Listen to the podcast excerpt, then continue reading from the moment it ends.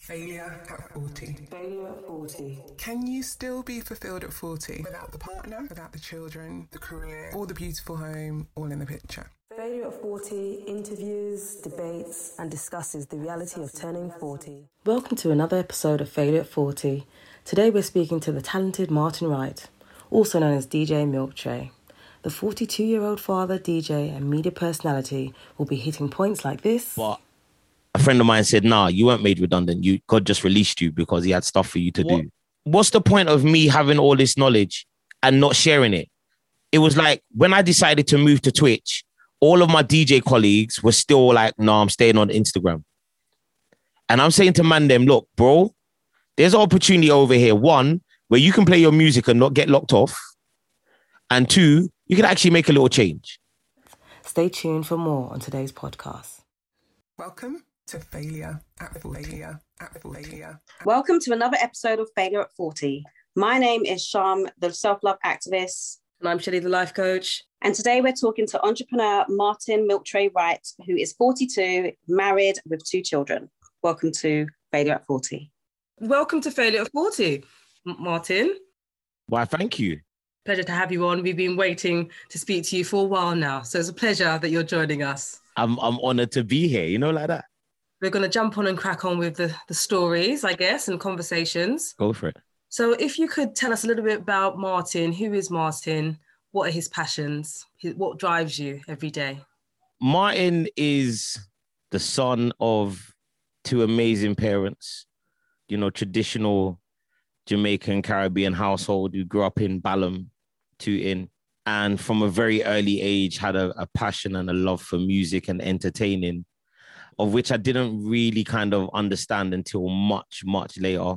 And then, you know, kind of just going through life and and you kind of get to your teens, you know, I'd always loved music, always. I think the the summer of 1995 was the year that really changed my life because that was the year that I decided to become a DJ. And what made you decide to want to become a DJ? Is that one of the things that you do now in terms of projects and what you do? Everything comes from the fact that I've been DJing since 1995. So everything I do, in most cases, pretty much has some form of DJing or entertainment in it. And what would you say are a few of the things that you do at the moment currently? So I'm I'm a radio presenter, mentor, businessman, father, husband, all of that jazz. But yeah, I just I just love entertaining. Over the years, I've been given some amazing opportunities to to do it in in my own way and create my own path and create my own lane and my own journey, which has been amazing. It's been amazing when I kind of sit back and look back at like where I am now uh, and look back on the journey itself, there's been so much learning in it. There's been so much development, not even just mentally, but emotionally, spiritually, even physically. There's been just like growth, but it's all had its challenges. It's all had its ups and downs. You mentioned mentoring. I started a mentoring. Well, it, it, it fuses two things. So I love DJing. And what I realized is that when I've been doing like workshops, so big up to my guy DJR, he set up what he calls the Rights Academy, which is basically like a DJ workshop where we go into primary schools and after school clubs and that and teach young people. So a few years ago, he asked me to come on board as one of the senior mentor, well, not mentors, but um tutors on there.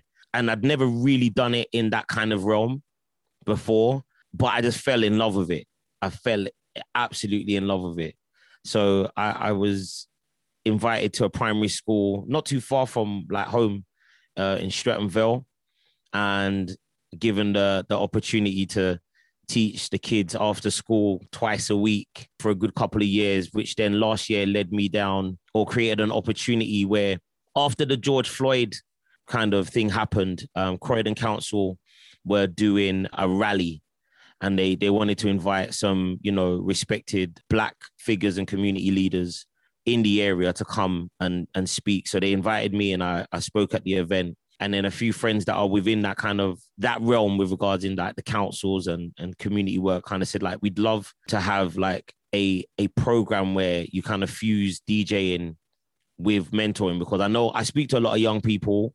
So we came up with the Hope program. So the Hope program is basically running DJ workshops, but at the same time running mentoring as well. what I've realized is that when I'm doing like one to one sessions or even group sessions, I've got their attention.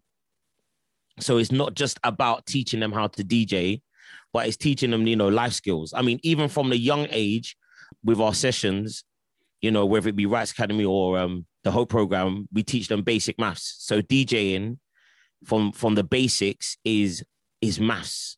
So you might have a song that has like a 32 bar loop or intro, and then we might pick a song that has 16, and then we might pick a song that has eight, and then you pick a song that has four. But if you break it all down, if you times it, it's it, it's basic maths. So the kids love that. Being able to be in that environment and be able to plant seeds in them is is really what kind of led me to start doing the Hope program. So we now work in Croydon. We've just been, you know, asked to do some workshops throughout the summer. I work now alongside Crystal Palace Football Club and their charity Palace for Life. And I'm also doing some work with the Metropolitan Police in Croydon as well. So, so you expanded your age yeah, yeah, yeah, yeah, yeah. So the age, the age range now is primarily the youngest I've taught is seven years old up until like our age. A friend of mine um last year booked in for three months and we had a we do a Zoom lesson every Tuesday at 2 p.m. And yeah, like we just went ham and like now he's like DJing and we did it all via Zoom. So this was in like the first full lockdown. Like we did that. So it's it's been amazing. And has that been the same with things? I know you did the is it Sunday service as well? Because of lockdown, I think DJs it, it really hit us, not just financially, but I feel just like the ability to engage with your crowd and your audience or, and people.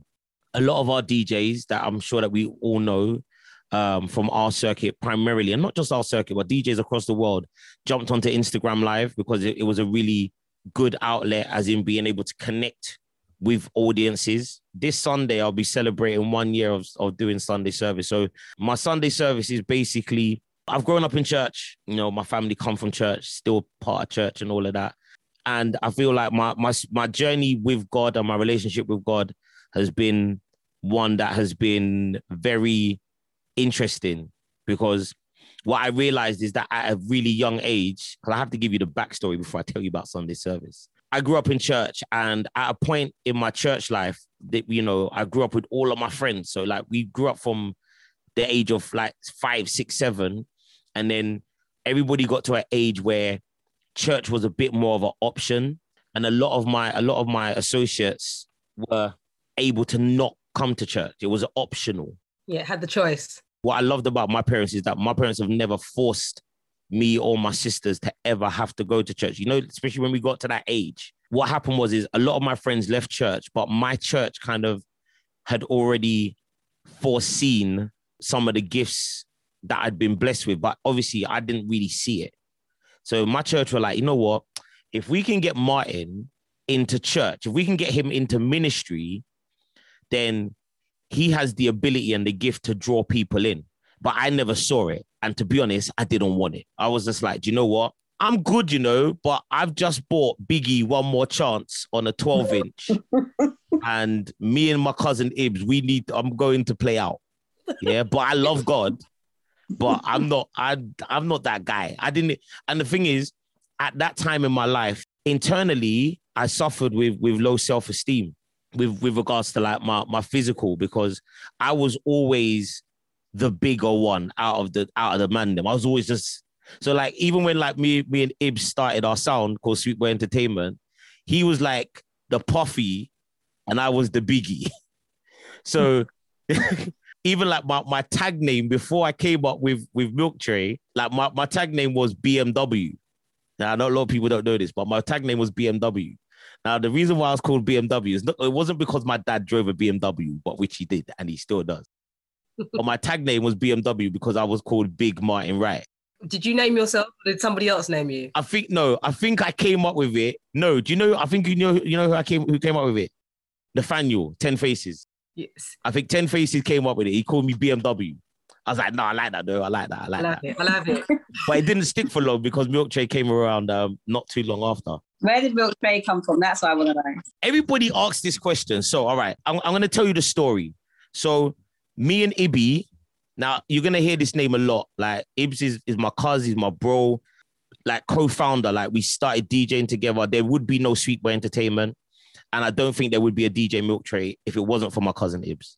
So let's just put that out there. So we went to um, Kingston College one day for their open day. This is back in like 95. Yeah. Now let's be honest. We were like, no, we don't want to go Merton College because it's the nah, it's a little bit, I don't know about Merton, you know. But hey, see, see Kingston, hey, Kings, hey, hey, couple, hey. see out Kingston, hey, it's couple, hey, hey, uh, come on, uh, 57 bus, come on, uh, that's a long bus ride. If you sit next to the right girl on a 57 bus, you know, it's odd.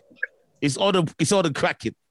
So I'm saying to come, I said, Ibs, come, can we go open day down at Kingston? Yeah. So we're there now. We're walking around the college and the uni and all of that. I'm like, yeah, it's all right, no. And then he was like, Do you know what? Yeah, I think we should set up a little sound system, you know, cause I was like, Yeah, yeah, man, let's do that. And he was like, What are we gonna call it? So at the time, as I said, like bad boy entertainment is it just exploding. Like we at the time we've got Can't You See, we've got Total, we've got Craig Mack, we've got Puff, we've got Big. Like you know what I mean? Like Oh, we're in that me back. They're taking me back. right. So we're in that space. So me and Ibs, and as far as we're concerned, like in two in, he's the Puffy, I'm the Biggie, but we can't call it Bad Boy Entertainment because it's already taken. So we said, all right, you know what? Why don't we call it Sweet Boy Entertainment? I was like, oh my god, that's sick. that is so sick. so we're in the refectory at Kingston College. This is not a, this is this is not made up. This is facts. so he says to me, "All right, cool. We're gonna call the sound Sweet Boy Entertainment." He's like, "All right, cool. We got to come up with some Sweet Boy names." I was like, "All right, cool." I said, "Right, so what are you gonna call yourself?" He's like, "What the girls like?" I was like, "They like flowers and they like and they like Valentine's." Day." He's like, "Oh, do you know what? Boom." I'm gonna call myself Mr. Valentine. I was like, oh my days, that is so sick. I said, all right, cool. So you're gonna call yourself Mr. Valentine's that. So what are you gonna call yourself? I was like, oh, do you know what? Girls like chocolates. He's like, yeah, they like chocolates. They like chocolates. I was like, cool. So he's like, all right, boom, quality street. I was like, nah, fam. And then he was like, all right, so what we say, what DJ Ferrero? I said, don't even finish that, fam. You're trying to mock, man. And then he said, what about black magic? I said, fam, we're a Christian family. We don't, we don't promote that. we don't promote the judge. Yeah.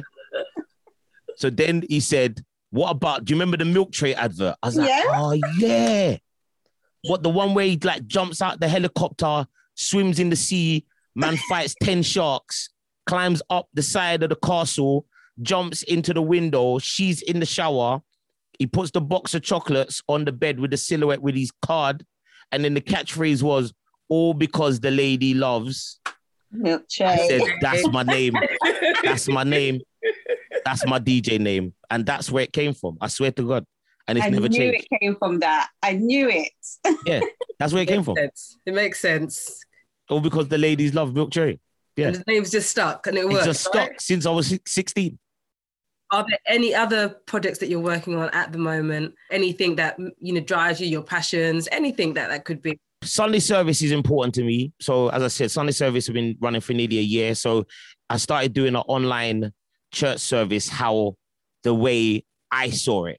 As a DJ, I love music, but creatively, my mind operates very differently. So anybody that's seen or heard me play, um, my brain is mad. So I take different things. Like I will mix like TV themes with grime or with bash like I'm I'm crazy like that. Like so I was in my studio. It wasn't even a studio at the time. It was just this room with a sofa. Yeah. And my one laptop and a controller. Literally one evening, it was late Saturday night, early Sunday morning.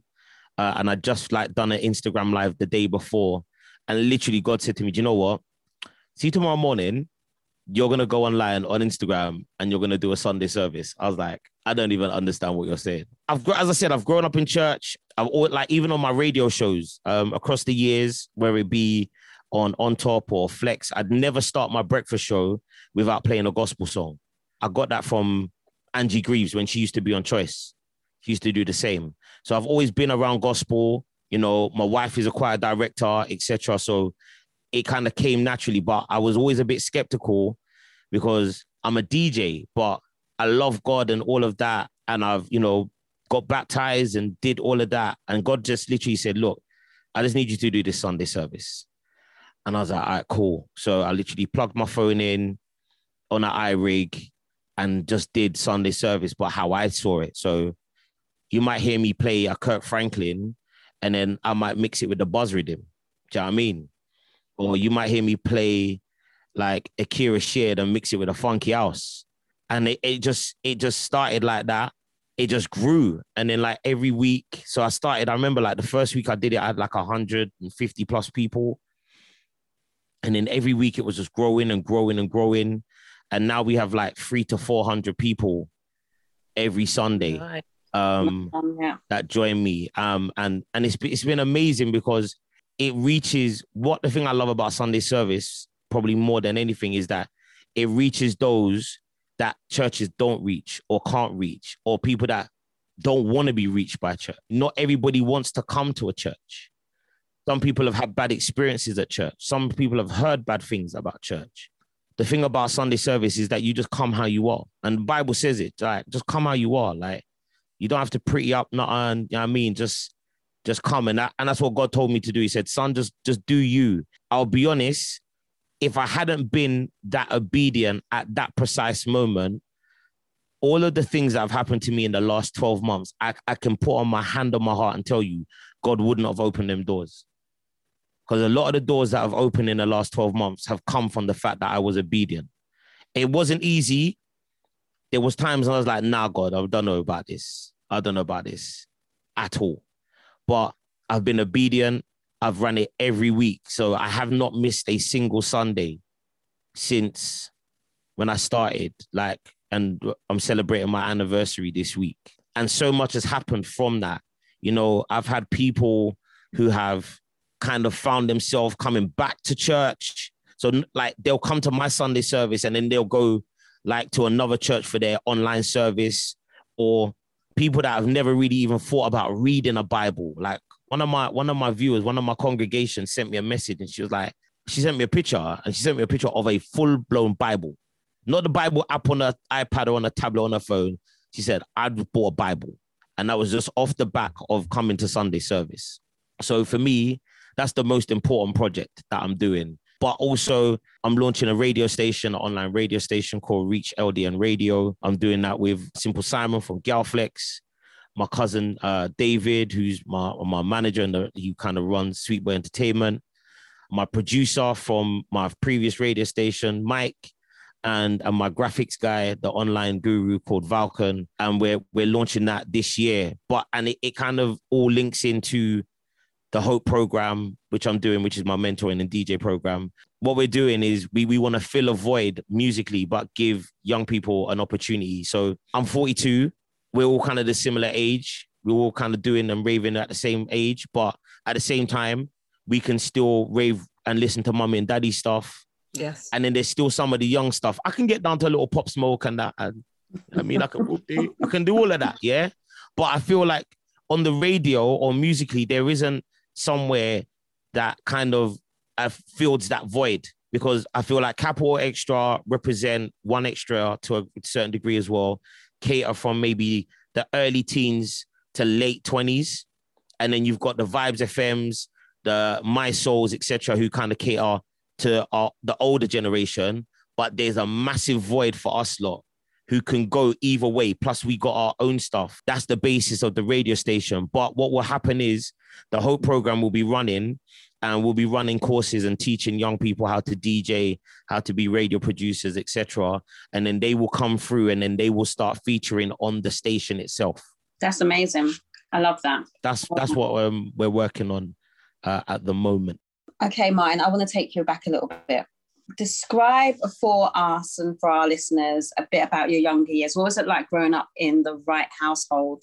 What are some of the challenges growing up? Well, tell us a little bit about that. My, my family dynamic is special. My parents are both Jamaican. My mum's family lived on Road A. My dad's family lived on Road B. That's how my mum and dad met because my mom and my auntie were going to school together. So that's how they met. I lived in Road A. And then, as I said, like my other, so my grandparents' house on my dad's side was on Road B. And then what happened is, is my dad's brothers and sisters then eventually bought property on Road A. At a very young age, I was raised by a village, like a, a true. So I know we, we use that phrase. It takes a it takes a village, it takes a tribe. But I was literally the definition of that. But I was very, very close to two people. Um, my, my grandma on my mom's side and my auntie Paulette, which is my mom's sister. Basically, I was my grandma's first grandchild. Some people in the family may refer to me as the golden child. I don't know. I don't know where it comes from. I don't know. I don't know. I don't know where that, that term comes from. And then my auntie Paulette, I was the first baby she had ever held in her life. So my auntie P raised me as her own. So we and then we lived in the same house. So my, like my mom, my dad, my auntie Paulette, my grand, like all of that. We all lived in the house, and then across the road was like my uncles, my aunties, my big cousins, and then on the next road was like my other grandparents, my my dad's mom and dad, and that, and then like a couple of my aunties still lived in that house. So it was just mad. Like I was just always around family. And then like our next door neighbors were literally family. Like it was just a mad community. So for me, I grew up around a lot of love.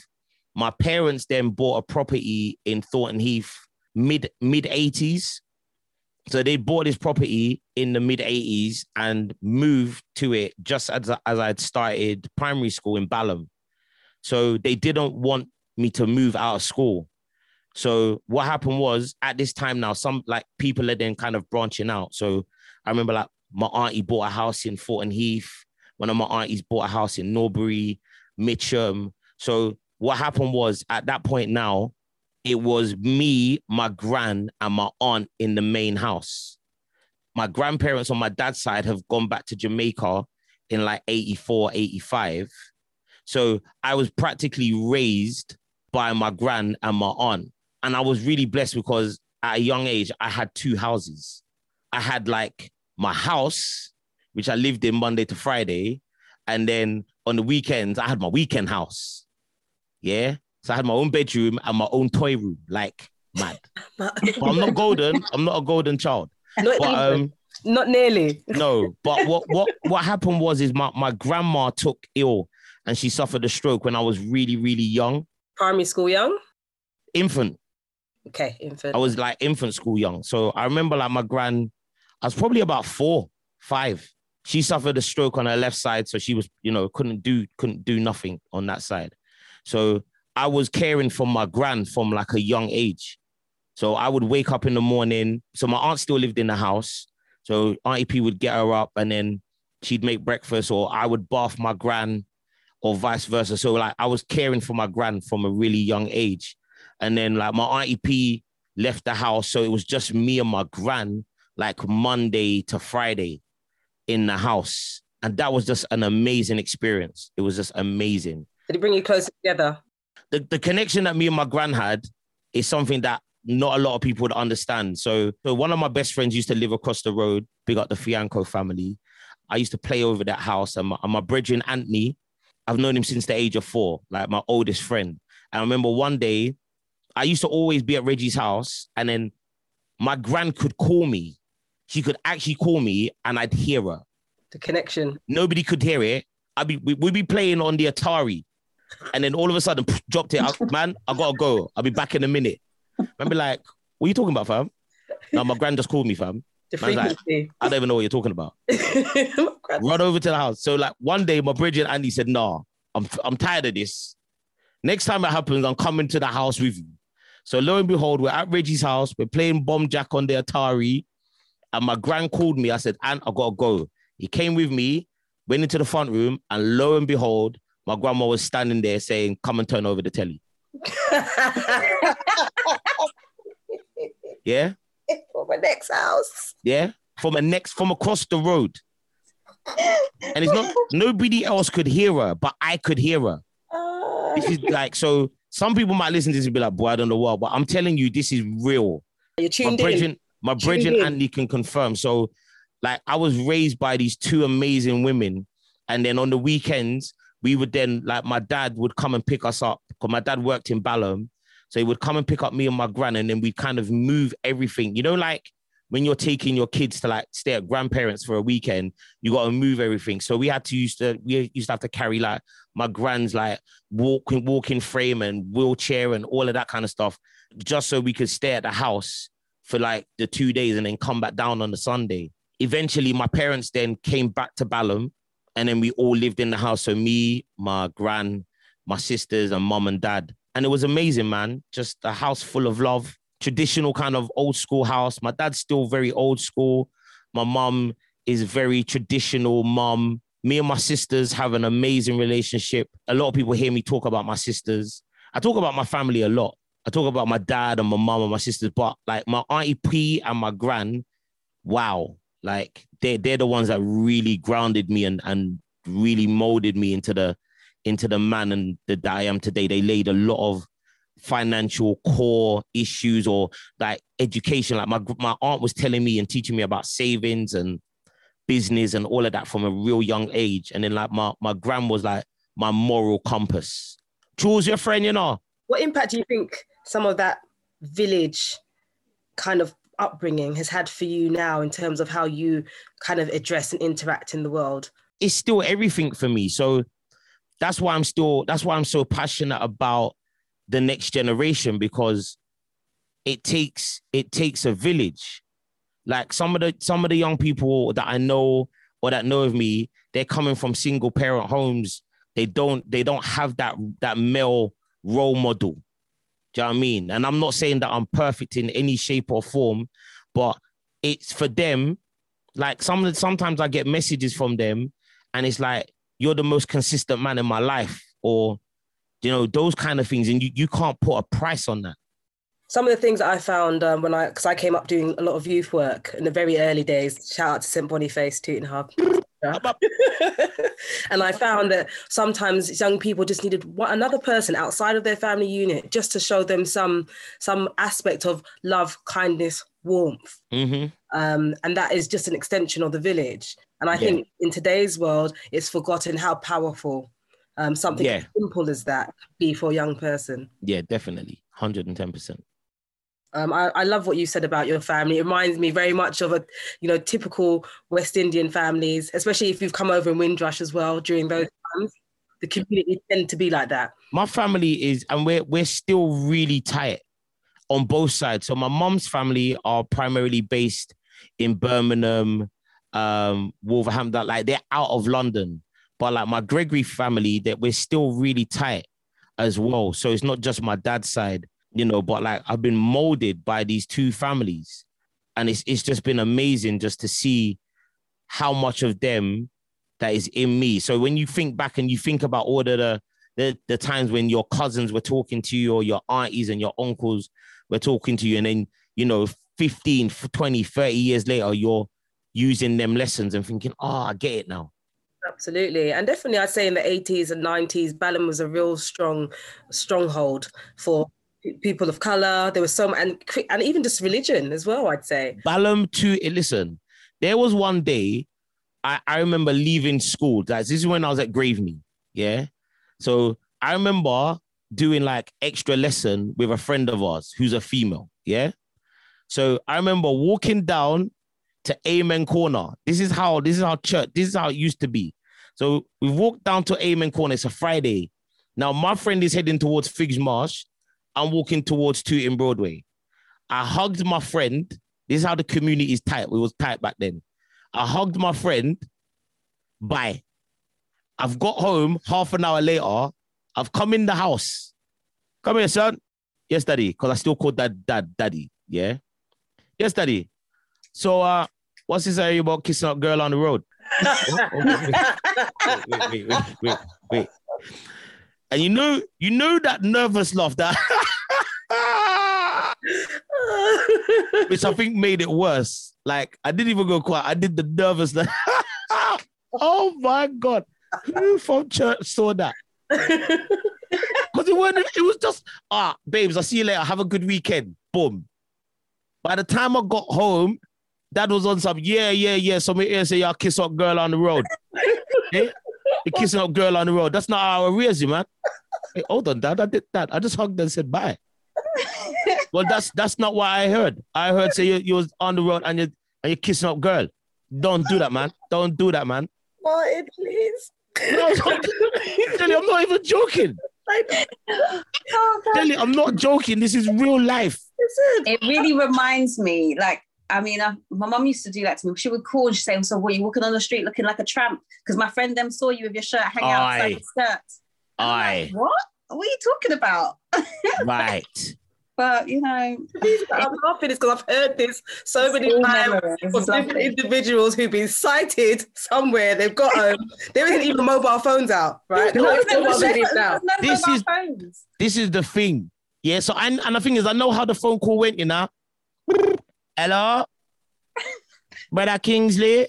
Yes, yes, me. Yes, I'm. I'm all right. Yes. So I was on the one three three bus coming from from Broadway Market, and I I don't know. I'm not sure, but I I I think I think I did see Martin on the roadside, and I, I I'm not sure. I can't confirm. Oh, but I think I did see Martin kissing up girl on the road. Oh. So I just thought I would let you know. Okay? All right, brother Kings. I'll see you Sunday. Okay? God bless you. Bye. I know that's how the phone call went. But why did they do this? Why did they do This is, this is real. I know that's exactly how the phone call went. Listen, I got caught smoking a cigarette. I got seen smoking a cigarette. And by the time I got home, my mum was always into guilt trips. She was like, I failed as a parent. Where did I go wrong? Where did I go wrong? I tried my best. The one cigarette, you know, the one, this one. Why did I do? Who told me to do that? Why did I do that? Daddy Milk Tray ain't on that. He just came straight up. So you kissing that girl on the road, yeah? Is that what, is that, is that what you're doing?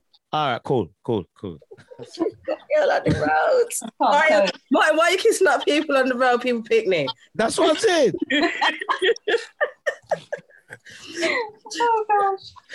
So, Martin, I guess you know, as Sean was saying, for your, what would you say was significant in your life through your like your twenties, your thirties? What things have stood out that have really kind of informed who you are today? Would you say? For the 20s and 30s, I'd, I'd say my career at Carphone. My career at Carphone Warehouse was like really the defining thing. So I started at Carphone, left college, and walked straight into Carphone Warehouse. Me and Ibi again at the same time. I think we very have missed out ninety five here, and I think we might need to uh, uh, back a little Do you bit. want to go back to 95? Only because I think there's a lot more on the DJ There's, development. there- there's a lot. you- I mean, so so 95 was the year where, as I said earlier, I became a DJ. We started Sweet Boy Entertainment. We had our very first party in Balham, Terrapin Road. Are you mad? Yellow flyer. I was such a groupie. Yeah, Shelly was go now? there. Shells was there, you know. Any anyway, anywhere they was playing. Listen, black bags on the window. Hey, come on. Na-na-na. Shoobs in that. It's a real shoobs. Yeah. No dress code, no AC, basic set. Yeah. The oh. amp, the amp blew, but three man behind the amp blowing on it to cool it down. All of that. Yeah. So yeah, we we started Sweetway Entertainment. We start raving. We started our raving life. So, you know, for us that day, you know, them days it was Tuesday Gas Club, Wednesday Hanover Grand, Thursday Samantha's, Friday SW1, Saturday ZKels, Sunday Bug Bar or Bar Rumba. If there's a big thing, then we're going North London, we're going Temple. Yeah. Well, we're going Equinox, we're going Hippodrome. Yeah, Oh, Maximus. Yeah. You know what I mean? When Westwood came to Streatham, Oh wait, yeah, Mega Bowl got locked down. mega bot, it was mad. but I, I, to, to be honest, I, I just remember just the, the struggles of being a DJ. And I think because at the time, as I said earlier, like I, I I really didn't have the confidence in myself like how I am today. So I lacked self confidence. I really did have low self esteem. I was always, and it was good for me at the time because we were in baggy clothes them days. So I was cool. But I remember, I remember one time walking home from school. I don't want to mention our friend's name, But I remember walking home from school and one of our female friends said, Martin, you know you got bum like a girl. I was like, what? no, what? In my click suit? How can you see that in my click suit? Yeah. I got my click suit, I got my ballies, I got my ballies on. Not even raggers in that. That, that, day I remember I had my ballies on. My swag was up, high top, gone to Uncle Starsky's. I had the, the parting in the middle. And then she's like, yeah, yeah, like you got girl like, like, so I, I really did suffer with low self-esteem. So being a DJ and having somebody like Ibs who is so flamboyant and and you know just you know just charisma was perfect because I was the DJ. Put me behind the decks and I'm great, and then just let Ibi go and do all that. Do you feel that built your confidence? Yes, yes, that that definitely did. Even being at church, like me and Ibi used to perform at church. There was a time when we did convention, and um, they asked us to do put the young people choir together, and this is around the time of Sister Act two. So everybody is gonna kill me for telling this story, but everybody was like, right, you know the song Joyful Joyful? We're gonna do that song. So me and Ibi was like, yo, do you know what? We're gonna do the rap. Yeah. Do you know, remember, you know, remember, remember joyful, yeah. joyful, Lord, we adore thee, and in my life I put down before thee, because when a young star came to know that you was the only way to go. So I had to go and come to understand. So me and Ibi are in his house. The con- convention, Young People Day is Saturday. We're in his house every day from Monday to Saturday, watching the video. VCR and just rewinding that bit and writing the lyrics down. We get to convention. The whole church is run. My church, big up New Testament Assembly, 700 plus in church and We go out there and then like whoever's singing the lead was singing the lead. And then it gets to the part. So Ibi steps out in front of the order, the crowd. And then he forgets the words. And then I'm standing there in the choir because my, my time's to come. But because he's forgotten the words, I'm now like, whoa. So Ibi's trying to do a little dance thing, and it was like, you know, in church, like, you know, when people forget things, they're like, go on, go on, go on. you go on. Yeah, you, you got this. And for whatever reason, we just could not remember the words. And then, like, we finished the song, and then we came off stage or, or from the choir, and then, like, we said we'd never, ever go out on stage and fluff like that again and that that was like a landmark moment for us. And for myself because Ibi was always the front man. And I, I wasn't. I was the guy behind the microphone behind the turntable behind the guy with the mic. So when Ibi started doing some other work um, which meant i then had to kind of become the front man it was hard for me because i was still suffering and just like my my self-esteem just really wasn't there and then what was happening is at that time, Martin's self-esteem wasn't there, but Milk Trays was starting to grow in confidence. You know, you know the friend zone. I was before friend zone was a thing. I was Mr. Friend Zone. I was every girl's best friend. I'm gonna be on it. I'll give it straight. Bare girls from ends from two in uh, best friend. Martin's such a nice guy, you know. I love his family, you know. such a great home. Oh my god Oh my god, and he, he knows music, you know. But like nobody, nobody wanted to be with me. But everybody, I was like every girl's best friend. Milk Tray now started to get attention. I'm like, oh no, hold on, wait a minute. Oh, okay. Oh, okay.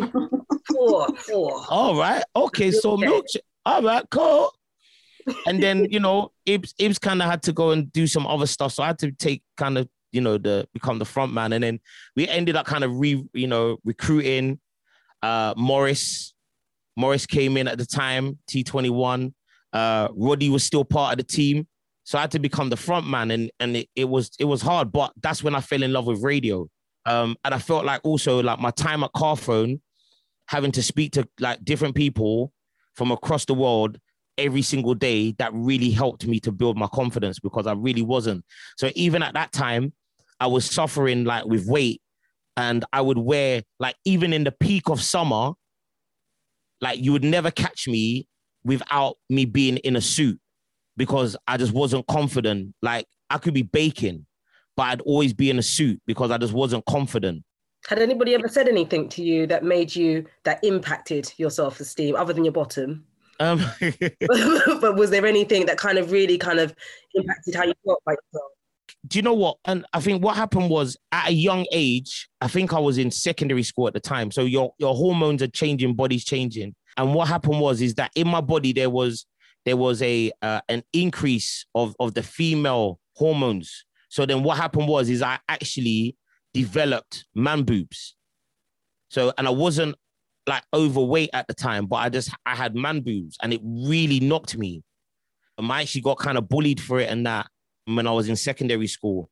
Did you understand what was happening to you in terms of the hormone increase at the time? I, I didn't initially. So, you know, you go to the doctors and then you go to the hospital and they kind of, we went through a lot of things. So they put me on a diet plan and that, and that didn't work. And then we kind of worked it out. So I actually had to, an operation on my chest and have like the tissue removed. And then they stitched back the nips on, on my chest when I was about 14 which was which was which was a bit hard at the time because around that time or that year, I lost my gran. So that just knocked me. This is gran that was Thornton Heath gran, or no? This... Yeah, yeah. This is this is Balham. Yes.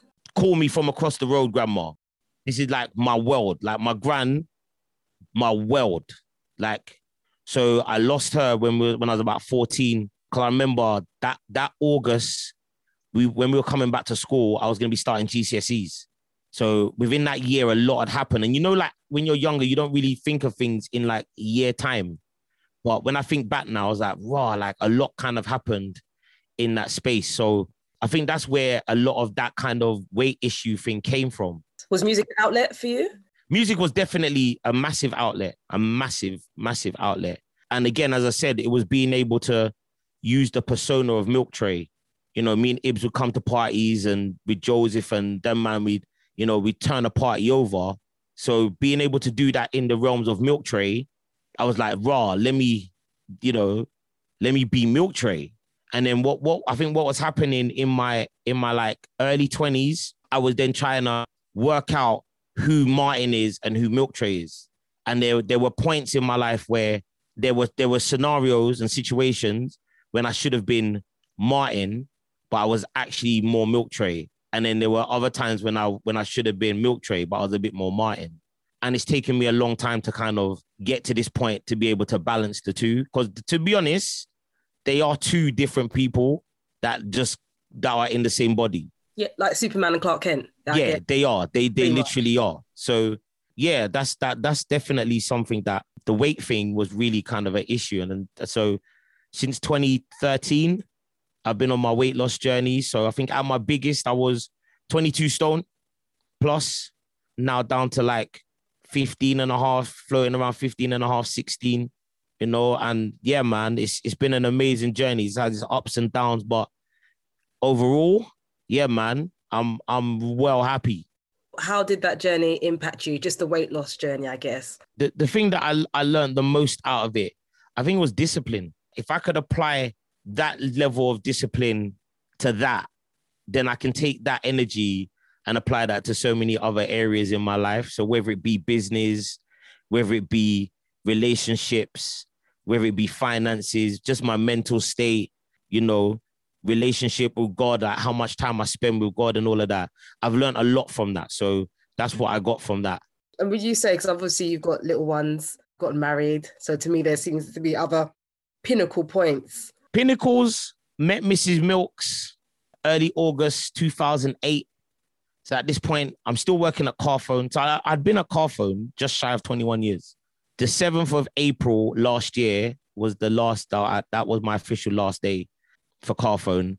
Some people would say, I at first called it, you know, being made redundant. But a friend of mine said, nah, you weren't made redundant. You God just released you because he had stuff for you to do. It's an amazing way to put it. Yeah. yeah. I was like, oh yeah. So I was made redundant in April. He's like, nah, bro. My uncle Ade said, nah, you weren't you weren't made redundant. God just released you because he had stuff for you to do. So um, I spent 21 years there. Um, I met Mrs. Milks there when I was managing the store in Balham. I mean, did she just walk in and you met her, or did she? uh, I mean, if you want this, I mean, all right. So, big up Simple Simon from Galflex. Um, Simon came into my shop we're talking iPhone 3 GS time, you know. Let's let's let's so that kind of gives everybody an idea. Yeah. iPhone 3 GS is has just come out. Simon's come to my shop. He's got the phone on a contract. He's gassed. So that same weekend now, he's going to a party put on by who is now my sister-in-law. So he goes to the party, showing off his iPhone, and then Mrs. Milk's there. She's like, "Oh, I really want to get that phone, you know." He's like, "Yeah, yeah, go and check my guy Milks in Balham, and it'll sort you out." But the thing is, these times I used to only work Monday to Friday because I needed weekends for radio and playing out. So that's how I set my rota Monday to Friday, and my assistant manager would run the store. And then like, so Simon phoned me and said, "Yeah, one of my bridges is gonna come and get iPhone." And like, I'll be honest, I was like, "Si, all right, cool." So he sent me the details, and I've said this before. I love Simon, he knows this, but I wasn't too sure on the caliber of of lady that he knows. You know, like that in the sense of is she gonna pass credit check or not? You know, like that. So, so, so he sends the details. These days is before chip and pin and all of that. So I could just literally boom, boom, boom, do the credit check. So she passed in it. So I've set up the phone now. I've left it, left it there for my assistant manager. He's then gonna sort it all out. I then come back now after the weekend, and then Simon phones me the next week and says, "Oh, there's some issue with her SIM card and this, that, and the other." And she's gone to the store in Catford or Bromley or Lewisham, wherever, because she's from Southeast. She thought Balham was in Northwest London. you know, you know, like that. So she's like, I don't really want to have to go all the way back to Balham to go and sort it out. But he was like, no, you got to go back. Like even the store said. So this Saturday now, I get a phone call from my assistant manager who phones me and says, fam, Milks, my belly is cutting me, fam. My belly is just tech me. Can you go and open up the shop? I'm like, bro, just hurry up in it. Just hurry up and just come in because I got things to do. I got radio at 12. Cut long story short, half past 11, my man phoned me, Milks, I'm not going to make it. I'm vexed because I'm not meant to be working because I got radio. I got all this stuff doing. But lo and behold, that was the day she came in. If he if his belly hadn't taken him, I probably wouldn't have met her. And was just a simple saw her again and thought, wow, actually. My, ooh. my, my, my sales consultant came into the stockroom because on that day I was dressed in my normal clothes. Because remember, I wasn't staying. So he come in the stockroom. He's like, uh, Milks, uh, there's a lady outside to see you about SIM card. I was like, yeah, all right, cool. Like, you know, you know, one of the, you know, like even the cap probably like this.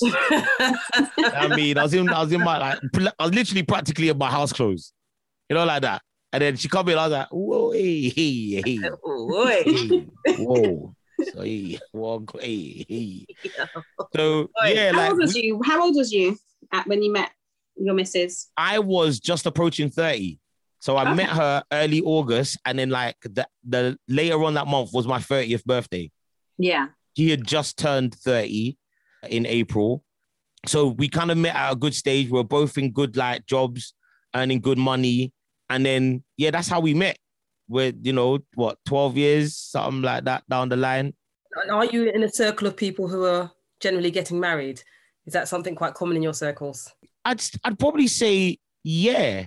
When when I think about my circles, most of my guy like my immediate team, most of my guys are married, and if they're not, they're in some mad long committed like long term relationships. Like, so yeah, I feel like it's it's pretty. And to me, it's just as I said because I came from a traditional Caribbean home. It's just it's standard to me. It's all I know like not even just from my house, but like my uncles, aunties, etc. Like the divorce rate in my family is minimal. I remember one time I phoned my dad. I said, "Dad, she's getting on my nerves, you know. I can't take it no more, you know." Ah. Yeah, yeah, yeah. All right, phone me tomorrow. Bye. Oh, what- hold on, hold on. Where's where's the words of wisdom? Where's the Yeah, Start- no, no, no. That was it, you know. Just literally, yeah, yeah. Phone me tomorrow. Wasn't Not it? entertaining Not any of that. You signed the paper. You said yes. That's it. Done. Finished. Yeah. You said yes. That's it. That's that's how Um, my dad is. Thinking about your like your twenties and going into your thirties, did you have like a plan that you had that you want to achieve things by, or did you just kind of like just float and see how it went? Was there a plan?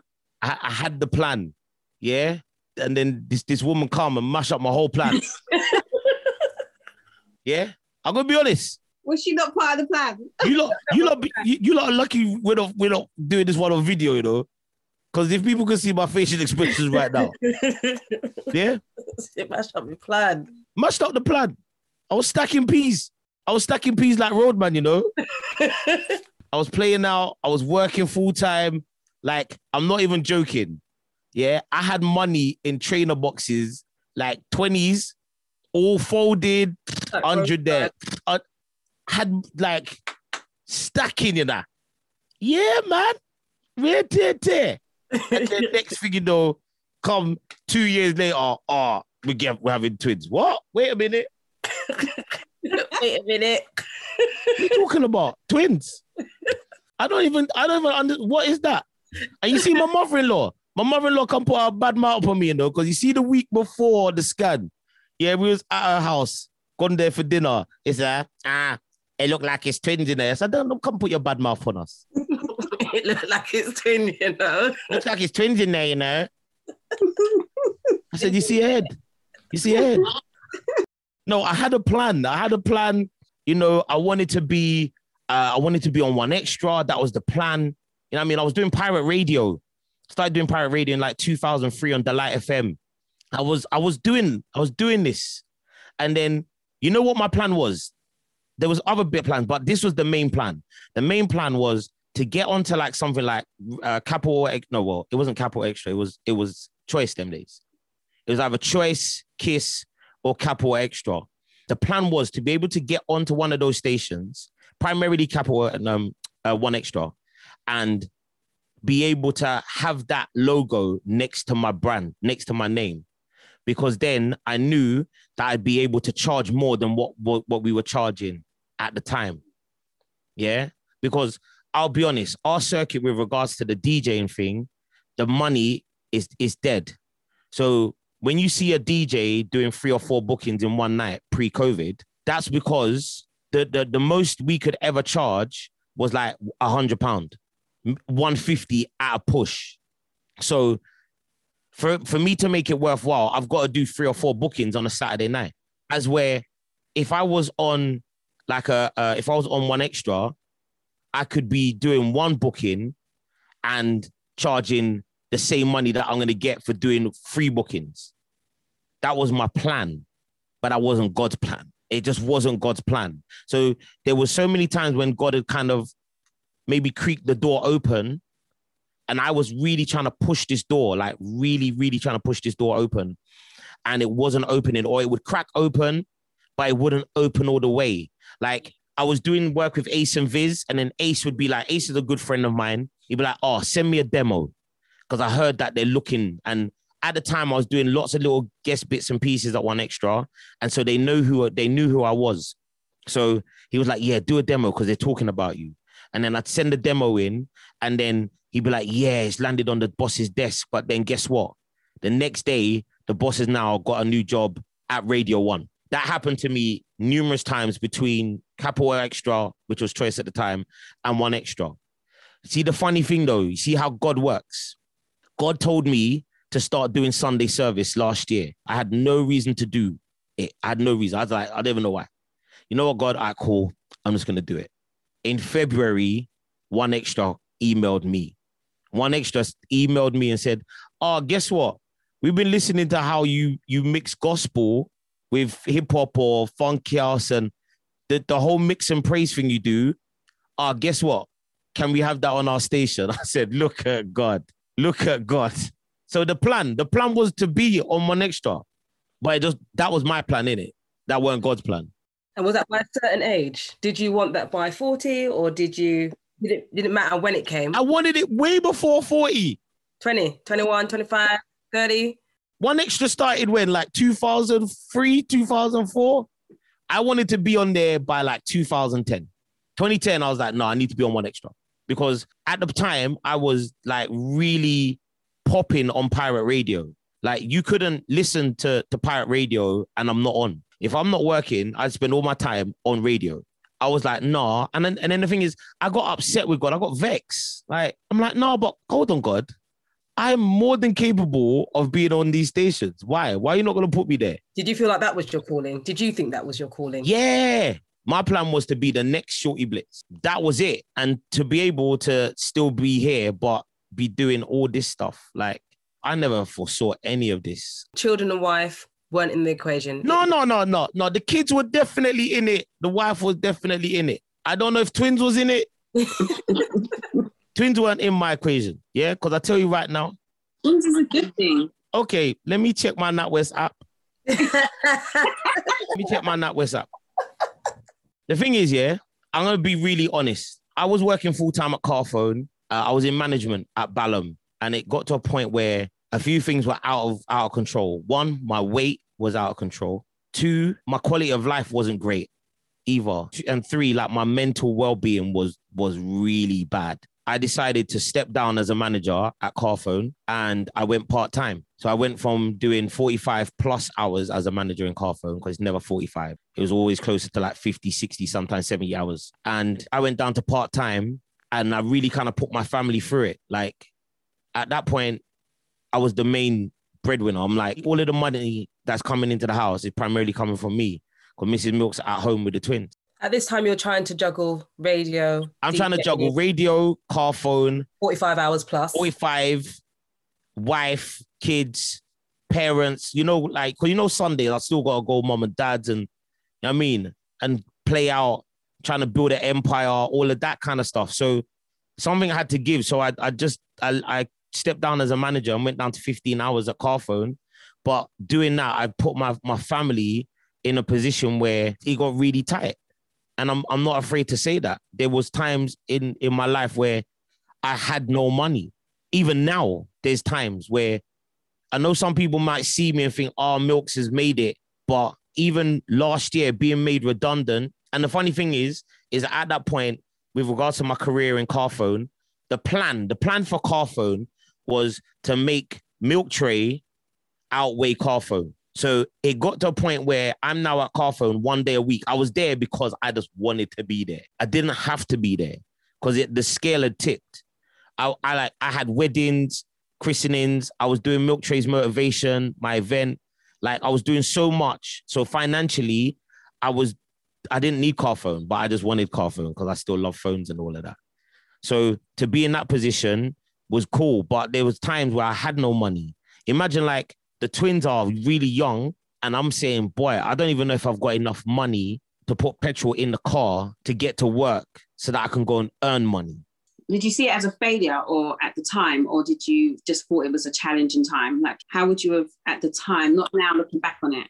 I think at the time, a, a feeling of of failure as a man, yeah, and and we can get deep and a bit serious. Like I feel like even in the situation where I am now, with regards to like how how the house is and all of that if i didn't have the the balance that i have i'd probably question myself because sometimes you feel like oh the man them should be earning more like we we made a decision in our house six seven years ago that it made more sense for the wife to go back to work full time instead of me because at Carphone there was oh, there was going to be a maximum that I could earn doing the amount of hours I was going to be doing, and my quality of life would have been dead. So it made sense. So it made more sense for the wife to go back to work full time and work full time and earn literally double what I was going to earn at Carphone. In that sense, being able to put myself in that position and know that I'm not going to be earning as much as, as the wife is, it didn't put me in a position where oh, I felt like I'm not being a man because I've been able to spend the last five, six years picking up the boys from school every day. I get them home, do dinner, all of that kind of jazz. So the the bond that my sons and me have, like we have just a, an amazing bond. And then they get to see me as the man that I want them to be. So they see daddy in the kitchen cooking dinner. They see daddy washing dishes. They see daddy hoovering. They see daddy tidying up. They see all of this kind of stuff. And I think it's important for them to see that because when they leave the home and they get old and whatever, these things need to become standard to them. And like it's standard to me. So like I've seen my dad and my uncles, etc., all cook, clean, etc., and do all of that jazz. So to me, it's nothing. Do you know what I mean? It doesn't, it doesn't it's not like, oh my God, like you're doing that. Like to me, that is standard. So it was important for me to take that time out and be able to to plant into my sons. And the thing is, because they're around me so much, they they know the struggles. And I think that's one thing that I love. And I think that's something that the generation before us, I don't think it's a, a, a bad thing or a good thing, but they just didn't really tell us. That's right. Yeah. Yeah. So like my sons know my story. So they know they've heard me speak on many a platform. Like even like my my Milk Tray motivation live event, you know, I started doing Milk Tray motivation as a I, I didn't even realize I was going to become a motivational speaker. Like I've won awards for it and all of that kind of jazz. But for me, the greatest thing is for my sons to be there and see daddy speaking to a room full of people and inspiring others. And then one time they came to me and said, All right, dad, can we have our own stall at the event? I was like, Wow. okay, all right, cool. So what are you gonna do? They were like, we're gonna make lemonade. I said, ah. Yeah." I said, all right, cool. Say no more. So we sat down with them, explained to them like, boom, boom, boom. They checked out how much they need to spend. So the wife went out with them, bought them the stuff. She made the lemonade. Um, but they put it all together, and then they came to that that Milk Tray's motivation that that year, and they made like 120 pounds. Then what they did is after we finished, they realized and they were like, all right, cool. So we spent 40 pounds. So what we need to do is take 40 pounds out of what we made, reinvest that back into the next time, and then this is what we've left for profit. They then flipped that money. It was the next time I did the event, it was around Easter. So what they did is they added bun and cheese. Hoy. Gosh. So they went from earning 120 pound the first time to like nearly 160 or like 180 pound the next time. They sold bigger cups, more bun and like it was mad. So, and and I think a lot of that has come from the fact that they're around me a lot. Like, and as I said, it takes a it takes a it takes a tribe, a village to raise, but they've learned a lot. They they're in the car with me when I'm talking about, you know, a wedding booking or booking me for this or I'm trying to get that. They hear all of that. So I think being able to be in that position and take that time out or, or step away as a man, even though I'm not earning as much financially, or at the time I wasn't earning as much, has definitely benefited my family in the long term. I wanted to just touch on something you said earlier, just about the impact on your, your mental health and your emotional well-being when doing so much. Um, and I don't think we enough men talk about sometimes actually how things are for them and how um, and how they're internalizing that. And so, if you could just touch a little bit more on just some how you manage that, how it manifested, maybe some of the coping mechanisms. I, I remember a point in Carphone, and I was managing my store in Balham. I've got the family, I've got all of that, and I remember calling my my my godfather, my uncle Freddie, and I said, Uncle Fred, I can't do this no more. Like I can't, I can't, I can't do this no more, Uncle Fred. I was so unhappy with just life. And and for somebody, for somebody to hear that, and that's why I like I love these kind of platforms because I know that genuinely I'm a happy person. I love life.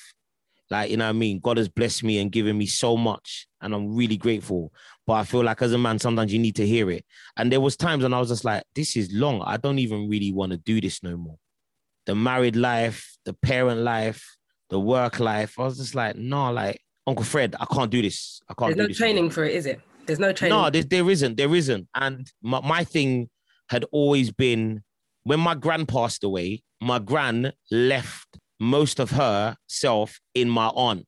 So I'd already been raised by these two women, but then I lost one. So then everything went. So like my auntie Paulette is everything. Yeah. Yeah. So any problem I have before, like literally, I'm on the phone to IP. I'll be on the phone to IP. I'm on the phone to IP. And when when she passed, so she passed away about three years ago. And that was just the worst time in my life. It's the worst, the worst time in my life. I was I was prepared to give it all up. I just wanted to just give up life. Because I was like, if my Auntie P is not here to cheer me on physically, then I don't want to be here. I really don't. I, I just, I actually don't want to be here. God, I know, and God, I love you, you know, but I don't want to be here. I want to be right next to my Auntie P. So I feel like I, I went through a really low point. I went through a really low, and I've been through a few of those. Like the thing I can say is, for me, that the coping mechanism has been one having some, you know, older men around me. Like I said, my uncle Fred. I've got a couple like like men in my life. Like I love my dad. Everybody knows I love Daddy Milk Tray. But Daddy Milk Tray is not the kind of guy you. Hey, hey, hey, guy. Look, man, it gets tough sometimes, man. But so go, gotta work it out, man. You know what I mean? Yeah, come on now. So, and sometimes, sometimes I don't want to hear that.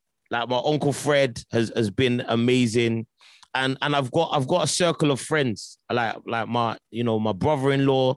I've got a couple guys around me who, and we just keep it really real. I've got my team, and I love them. And like even like when my auntie Paulette passed, one of the one of the things I, I will never forget is the way that like David, Morris, Ibs, and like JR, like the way that the man then flew to the hospital. Like I will never forget that, and I will I will love them eternally for that. And you know what I mean? Like I was able to just when I saw them, like I had everything together. But as soon as I saw the man them come in the hospital, that was it. For anybody that knows, like Morris T21, Mo don't really do. If Morris is on the phone to you, it's 30 seconds. Yeah, yo, yeah, mm-hmm, yeah, mm, yeah, all right, cool, boom. But Mo came in and he just held me and literally, like, literally my, my legs gave way. And but like that moment there, I, I love them for that forever. I've just got some really good men around me, but I, I, it's gonna sound so corny. But if it wasn't for the relationship that I have with God and like the way that my my faith has developed, I really, it, if it's only it's only the grace of God why I'm still here. You know, I think it's so amazing, like how like I've got this connection now from like when you're talking about when you were younger, the whole village that that was around that you felt that you belonged to. Like I feel like feeling a part of the community is so important. And then you're talking about being as an adult male and still having that village, still having that community. And it's I just think people underestimate the importance of having a village throughout your life that is always going to be there to support. We don't do that enough. We don't keep the community that we had when we were younger. And I just think that's a really beautiful message to the listeners. No, thank you, man. It's it's real. How easy would you say it is, Martin, to form and maintain those brotherhood circles? And having the, the guys around me, there was and, and the thing is, one thing we have to realize is that not everybody's gonna be there for every season. We have to understand that.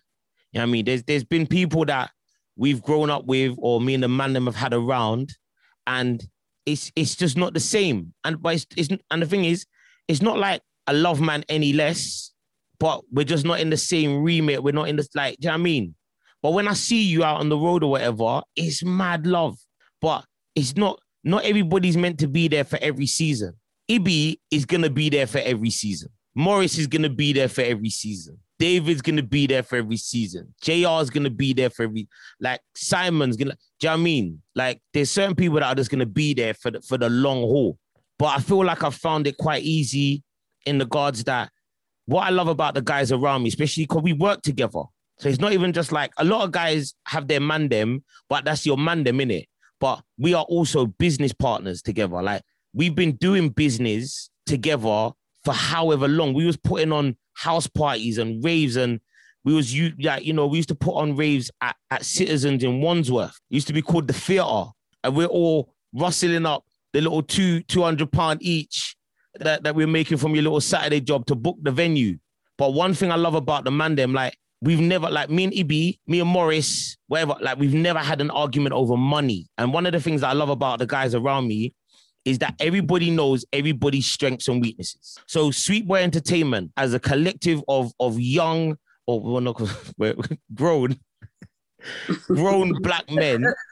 Yeah, we're not that young. Yeah, we're seasoned now. But you know, I mean, the collective of of of of black men coming together, you know, the world would normally say to you, really and truly, that shouldn't work or that shouldn't last that long. But the fact of the matter is, I know and they know everybody's strengths and weaknesses. So we're able to work towards that. When we're putting on a dance or we're putting on a big thing, the fact of the matter is, don't let me organize it. I phone the venue, book the venue, And then yeah, man, them, this is the deposit. I cool. Do you know what? Boom, and we pay that. That's my job. And then my other job is to promote and tell the world. I'm really good at that. I'm a good salesman. I was a Carphone for nearly 21 years. I'm good. Don't let me be the one organizing the VIP areas and who took that booking because I'm not that guy. But you see, Morris and David, that's them, that's their minute. Morris is that guy. David is the guy who puts it together all in the background, yeah? JR's the one that just keeps us going. And, and like producer man, he's just the man that if you need somebody to do any job at any point, he's there. So we all work to each other's strengths and weaknesses. And that's how we're still working. We apply that in life as well. So yeah, we all know each other on a bit of a deeper level. Some of us have got a little bit of a bad temper or whatever, but we know how to manage that. You know what I mean? Like we've been in situations on the road, and I know some people might not even want to believe this, but we've been in situations at Sweet Boy Entertainment, and it's had to get a little sticky certain times. Like, what? Okay, for uh, all right, for what? Is that what man's saying? Oh, okay, brother. All right, cool. Let me just roll up my the, the sleeves, please. That you know what I mean? That's that's the reality.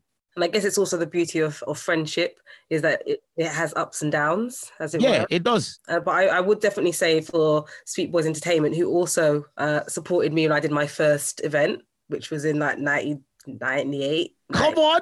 Stop it. Come on. Stop it. Imperial Gardens in Camberwell. Wait, listen, that DJ booth was a myth. You had to climb up this mad ladder. I remember. Jobs, this is with records, you know. This ain't with lappies. Yeah, some bang dooley ladder. And then I've got to carry these what the boxes there. Nah, you're taking liberties. so, I mean, you, I think you guys have always been a part of the community in terms of not just supporting each other in your developments um, and holding on to that brotherhood, but also supporting those around you. Morris is a teacher, uh, DJR is a teacher, uh, producer man is a teacher, uh, Warner's a trainer. Like it's yeah, that's what we do. We serve, and like I said, I think even before we went on record, like I think you kind of said like, what's the purpose? And I feel like my purpose is to serve. Yes, definitely, and I think you're doing an exceptional job at that. And Thank you. Not just here, but also motivating the masses as well. And I, I'd love to see so much more coming from Milk Tray's motivation in the future as well. I feel like we've missed we've missed that. Once we can, once I can get an auditorium, you know, it has grown. It was growing. It was. I mean, it started as a feature on my radio show on on, on top for the breakfast show, and then I decided one day just to book a venue in Croydon. I had no idea what I was doing. Yeah, no idea. Like I said, like I'm the guy who books the venue. Like I'm the one who has the idea, and then what happens is is Warner puts it all together. So I'm like, oh my god, Warner, let's do this, and he's like, okay, cool. Like logistically how I was like, I don't know. We're just gonna do it. That event sold out. Twice? It sold out. And you and I was like, yeah, yeah, I'm gonna buy a ticket, I'm gonna buy a ticket. And it's and it literally I was like, the tickets are gone. And then I think you opened up more tickets. Yeah. Then it was gone. It was it was gone. I was like, what? Yeah, that's yeah. It's I mean, even that, you know, being able to kind of go from the the realm of being or known as a DJ to now being known as this community leader or, or, or figure. Big, big up my bro Freddie Krueger, because Freddie, Freddie, Freddie says you're not you're not a DJ. You're you're an inspiration who just happens to be a DJ. Agreed. Agreed. So many different levels, exactly to you. I think there are, and you shouldn't forget that. No, no, no, no. I think now in the, the stage where I am in my life, I, there's no way I can forget that because I'm I'm constantly reminded of it every day, whether it be a comment or an email or or something, or just somebody saying, you know what, thank you for doing what you do, whether it be, you know, streaming on Twitch or just doing whatever. Um, it's you know, I'm always constantly reminded. And the, the great thing is that I've got a, an amazing family and core around me that keep me grounded and keep me humble. Would you say there's anything about sort of society because obviously you've got a quite strong family network but outside of it that's ever made you feel the pressures about society's failures yeah definitely I've, i mean I've, I've i've looked and thought oh like i don't drive that particular car at this age i felt like we'd have sweet boy entertainment we'd have this this office block we were signing artists and and all of these things and you know what i mean like i've always felt like you know that and it didn't happen but at the same time where I am now, I kind of look and say, wow, like, but man's done this, this, and this. My grand always told me nothing before it's time. Even in in the failures, like there's been so many times when we've we've done events or you know what I mean, I've I've done a venture and it hasn't gone the way that we wanted it. Do you know what I mean? Me and Ibi, um, like two years ago, we brought back our, our family variety show back the Broadway Theatre in Catford. Um, we used to do it when we was at college, uh, or Sorted Flavors variety show. I know like we started doing that when we were at college at Nescot, and then we left college and then we booked Fairfield Halls when we were like in our early teens, just two young black men, just put on the suit and phoned them up and said, Yeah, like, can we have a meeting? We want to do this show. And then we did that for about six, seven years straight at Fairfield. And then we stopped doing it. You know, like just life gets in the way. But then like every every year or every couple of months, like it'd be like, no, we need to bring back the show. We need to bring it back. We need to bring it back. And then we decided to bring it back. And we brought it back in 2019 and i felt like this was going to be the one that was going to be like the financial breakthrough. We was i was going to be able to like make some money like some good change. But a week before the event we'd only sold like 50 tickets. Once again god said to me all right cool guess what?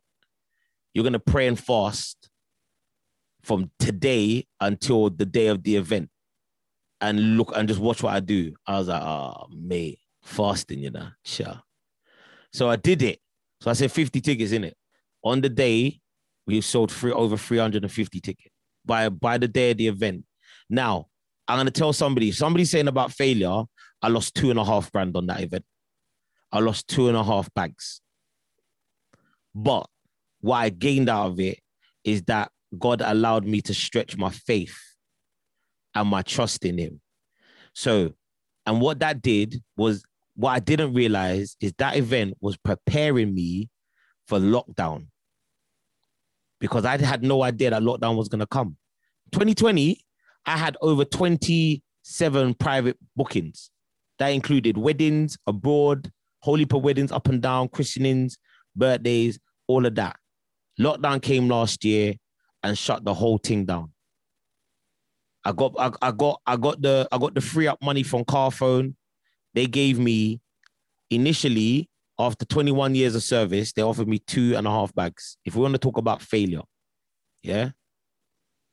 But because I'd gone part time, they'd based it around the hours that I was doing. I sent out a nice little email. We got Shakira, always have a name drop. We got Shax. She sent a little email because she used to work in HR at Carphone, and they pushed out to four bags. So I had four bags. I got four bags out of Carphone when there were people there this, that shorter time, but we're getting like 20 bags, 25 bags. I know a man that has been in Carphone the same time as I had and got 25 bags. But you see, when you do all of that, I just felt like, wow. But there was no, the, the, the failure was learning. Because God said to me, I have to, I'm gonna have to strip everything from you fully. And then guess what? I'm just gonna line this thing up for you. But all I need you to do is just be obedient. So when I felt like I was failing, when I remember the calculations for the show came through in 2019, and I looked at my bank account and said, wow. And I phoned Ibs. I said, Pop, because I call him Papa. I said, yo, Papa, I'm about two and a half bags down, you know, Pop. And this is like coming up to Christmas, you know. This is like November now. I said, hey, Pop, hey, Christmas is gonna look a little tight in that papa. he said, boy. But God's never let me down, man. Like there's always been, there's always been a thing. And I think last year really allowed me to know that even in in my failures, there's learning. I didn't know how to do certain things. I had no idea. Like doing a business like with your man them is cool. But having to like work with the police and all of these kind of things, like it's a different ball game there was learning in that and there was some little hiccups and stuff, but we got through. And what I love about this podcast, I love the I love the name. it's the name that gets me. Like when I first saw when you put out episode one, failure at 40, because you're like, ooh. failure at 40. That's exactly how what? it what, are you trying, what are you trying to say to me? Yeah. But the thing is, there's learning like there was so much learning in the failure with regards to becoming a DJ. Like I used to sit in my bedroom for hours on end, failing. I had to, I had to fail my way to success. I could not mix. I was put the record on, play, and then hey, whoa, stop talk, play the next one. Or it was the beat was playing, and then you hear the next one. Whoa, hey, hey, whoa, whoa, whoa. That's a different groove, bro. That's a different groove. It wasn't that bad. It wasn't no, that bad. No, babe, babe, it was bad. It was bad. Yeah. but My you were sis- committed. You were yeah, committed. my sisters will tell you because like one thing I love about my sisters, they they were like my my my in-house audience. They used to have to just sit in my bedroom and hear me clanging, clanging. And then th- these are the days we're doing it on on turntables. There's no screen, there's no BPMs, there's none of that. And I just had to consistently fail my way to success, like to the point where like now, like people look at me like as a proper mixer. Like I can take one thing and you'd think, nah, and mix something else with it. Okay, so our last question I want you to think about real nicely so we can give the audience, the listeners, something positive to end on. What would you tell your younger self or the younger generation coming up behind you? I love this question. I love it. I do. I do. I love it. I love it. What would I tell younger Martin? You know what I tell younger Martin? I tell him, don't worry. Because I used to really worry a lot, like heavily. Not so much in my teen years, especially like when I kind of got into my 30s.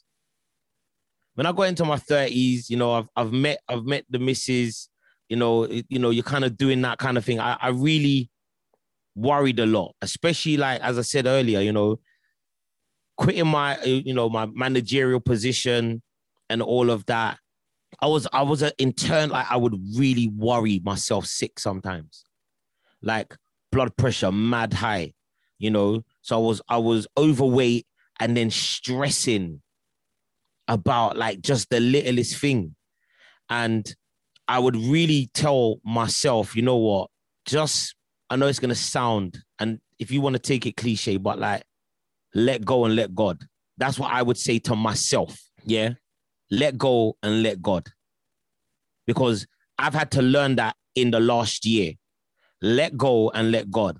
And the moment I let go and let God, He gave me Sunday service. He gave me the Hope program. He's opened doors with the, the Metropolitan Police, Crystal Palace Football Club. He's opened the door that I've been dying for him to open in a in a realm where I never thought it would open. So I wanted to be on 1Xtra to be a DJ because I can play anything. But God said, no, I'm not going to put you on 1Xtra to be a DJ because I want you to play gospel. I want you to play it your way. And then once you do it my way, then guess what? I'm going to open the door for you. Yeah, I love that. That's what I would tell my younger self. What I would tell my youngers though is that there is a massive, massive opportunity with regards to how you establish yourself, with regards to business and opportunities. The internet is here. Oh my days. It has changed the game. And there are some of them who get it. And there are some that don't. And I don't think just for the youngers, but I feel like for especially for us, like the over 40s, don't be afraid of technology. The thing that I've loved and the thing that I've always been into, other than music, is tech. I'm a nerd. Yeah. Anybody that knows Martin knows that. I got old phones in this room that are like, trust me, they're older than some of your pick me because I love phones. I love tech. Right now, I've got a device here that's got 6,000 retro games on it. I love tech, but we can't be afraid of technology. We got to embrace it. And like, just I know this is what I love about what you're what you lot are doing with this podcast. You've just embraced technology. The podcast market is massive. There are people out here that are making some serious money from it. And you need to have that online presence. One thing I've been able to really do, and I think that has totally helped me, is my presence online. My presence on my social media, online, whatever. It's it's I'm on it. And have you found it been easier for your business as that's developed more? to be honest, I don't think Milk Tray would be where he is today, hands down, 110%, if it wasn't for the fact that I embrace technology. Because the fact of the matter is, we've been on lockdown. I've been doing lessons, DJ lessons via Zoom. I've I've left broadcasting on radio to to then do and stream on Twitch. So some people don't know what Twitch is. Now, if you're a parent, you might have heard your young people or your kids say, "Oh, they're on Twitch." It's a streaming platform for gamers. But the fact of the matter is, you can monetize that. Even this podcast, you could be on Twitch and doing this on Twitch and monetizing it there and then. And let me just break this down real quickly before we finish. So I've now stopped streaming on Instagram Live and that because there was too many problems and you were getting locked off and all of that kind of stuff, and you can't play the music that you want to play. That was the main reason why. But I've now moved over over to Twitch in October, and, and I can tell you for the last three months, Twitch has paid my bills. Twitch has paid my bills. Twitch has kept this roof over my head. Like as a man, like one thing you don't want to do as a man is have that conversation with your partner and be like, boy, do you know what? And I know like everybody's circumstance is different. And I know we've been through like just the most, you know, traumatic 12 months. But as a man, I don't want to have to have the conversation with my wife and be like, babes, you know what? I can't really put in my half this month, you know. I don't really want to have that conversation. And as a DJ, I, and you know, being a DJ full time, what was my options? It there was no option. So I heard about Twitch. And funny thing is, imagine one of my sons, the mini milks, was telling me to move over to Twitch from April last year. Wow. He said to dad, he said, Daddy, you should go on, you should stream on Twitch, you know, it's good. I said, nah, son, I'm I'm okay on, on IG getting locked off and not mon- not being able to monetize. Imagine that. I actually said to him, nah, son, I'm all right on IG, you know, because I'm good over here. Yeah. and then in that 12 months, I've built a home studio. So, like when you say, oh, let's do Zoom, that's light. I could I, look, I got lighting, I got lighting here, I got cameras here, I got camera here. And that's because I'm streaming. I'm on Twitch three, four times a week. And that is now paying my bills to the point that now I'm actually saying to myself, do you know what? If and when we come out of this so called lockdown, I can then say to a man, boy, I don't really want to come out and play. Like I can now, I'm in a position now where financially, not only has my price gone up because I've been putting in work, so I'm just letting man them know. Because a man phoned me the other day, he said, oh, I want to book you.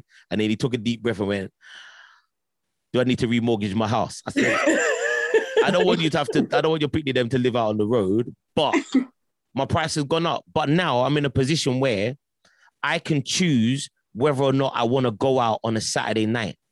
Because ultimately, what I don't want to do is compromise my Sunday service. Because my Sunday service is a thing that has opened the doors. And I and I have to respect that. So now it's a case of a man says to me, oh, I want to book you on a Saturday night. I'm like, bro, to be honest, I could spend three, four hours on Twitch in my house and make and make decent money and then still get to my bed at one o'clock and still wake up and still be able to do my Sunday service. So that's what I'm saying. Like, there's things out here. Don't just like shut out technology. I know there's so much new stuff and it's all popping off and whatever, but there there is great opportunities for us to monetize.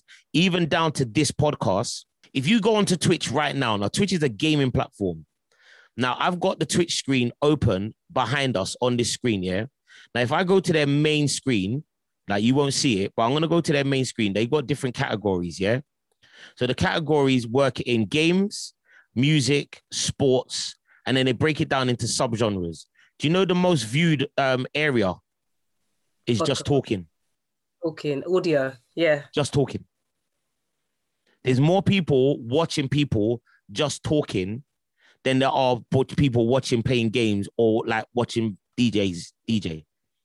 Thank you so much for sharing. It's been absolute honor and pleasure to have you on today. It's been a pleasure. Um, Thank you. It's been. I can't say pleasure. enough of how much I've personally been motivated just by listening to you, um, and and the energy that you deliver it with. Um, thank you so much.